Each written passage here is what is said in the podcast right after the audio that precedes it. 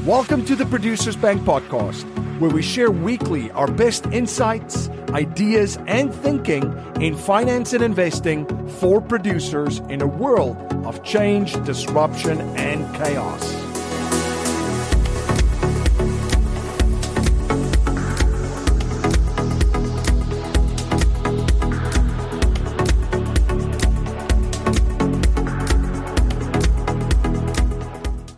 Welcome to the Producers Bank podcast, where we share weekly our best insight, ideas, and thinking in finance and investing for producers in a world of change, disruption, and chaos. I'm MC Laubscher, and I'm joined by Karl Schnitzer. Karl, great to see you. Hey, MC, good to see you. I'm excited for what we got, uh, you know, on today's show.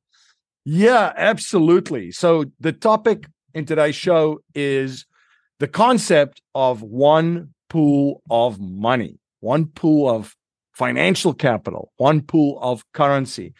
Um, and this is actually um, something that I learned from Nelson Nash. Nelson told the story about the one pool of money, the one pool of capital.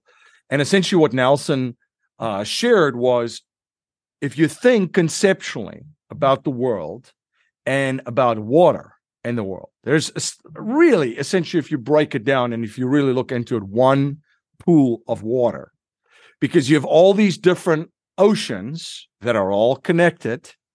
Um, and then you have the rivers that are connected to the oceans. And then you have underground water that's connected to the rivers that's connected to the oceans. And when the earth heats up, there's condensation that forms.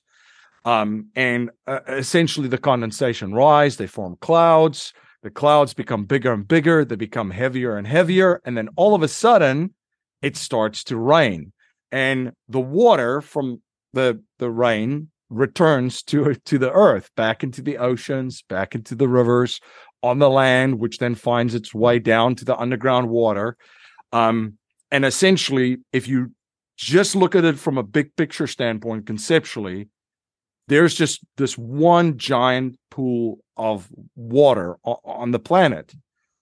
The same thing can be uh, said when it comes to money, when it comes to financial capital, right? When you actually look at the commercial banking system. Now, without going into detail, how currency is actually created, because that we could we could talk about that for about an hour uh, in massive detail and get really into the weeds without doing that if you just take a step back and you uh, see that that currency is created in, in an economy it finds its way in the commercial banks and then from the commercial banks it goes into the economy right?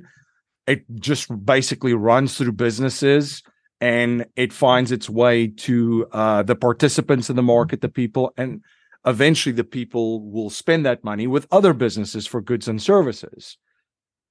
Now, if you think about it, once the money leaves the commercial banking system and it's out in the economy, it always finds its way back to the commercial banking system, regardless of the road essentially that it took out from the commercial banking system to back into the commercial banking system.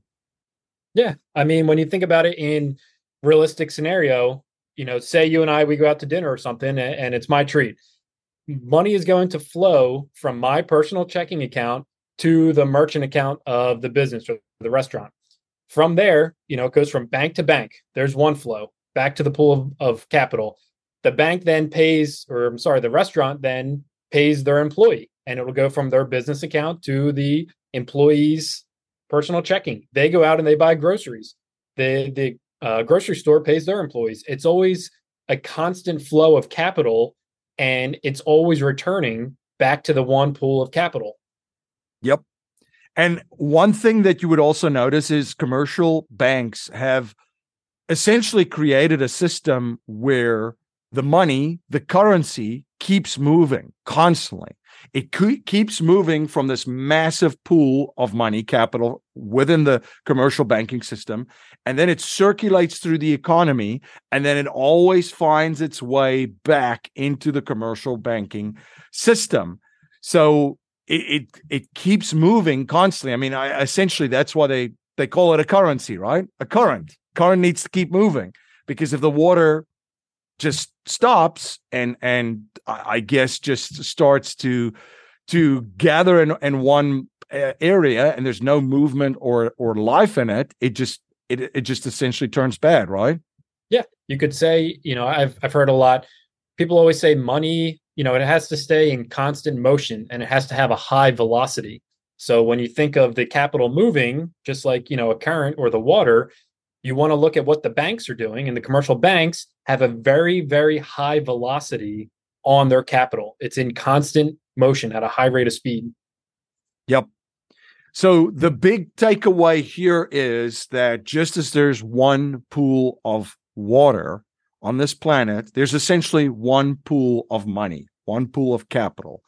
And the commercial banks really have figured this out and created this giant pool of money for themselves. Now, what is the what what can we do as producers um, with this concept? Well, we can essentially position capital effectively and efficiently in a similar manner to create our very own pool of capital from which we deploy it into the economy through our businesses and investments.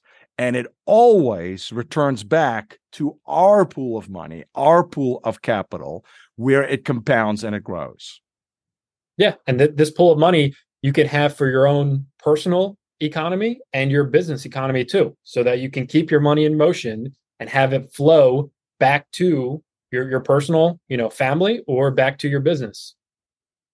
If you're interested to learn more about this strategy, we have a presentation that you can access at theproducersbank.com, theproducersbank.com, where we share the strategy and, of course, the power of the producer's capital account.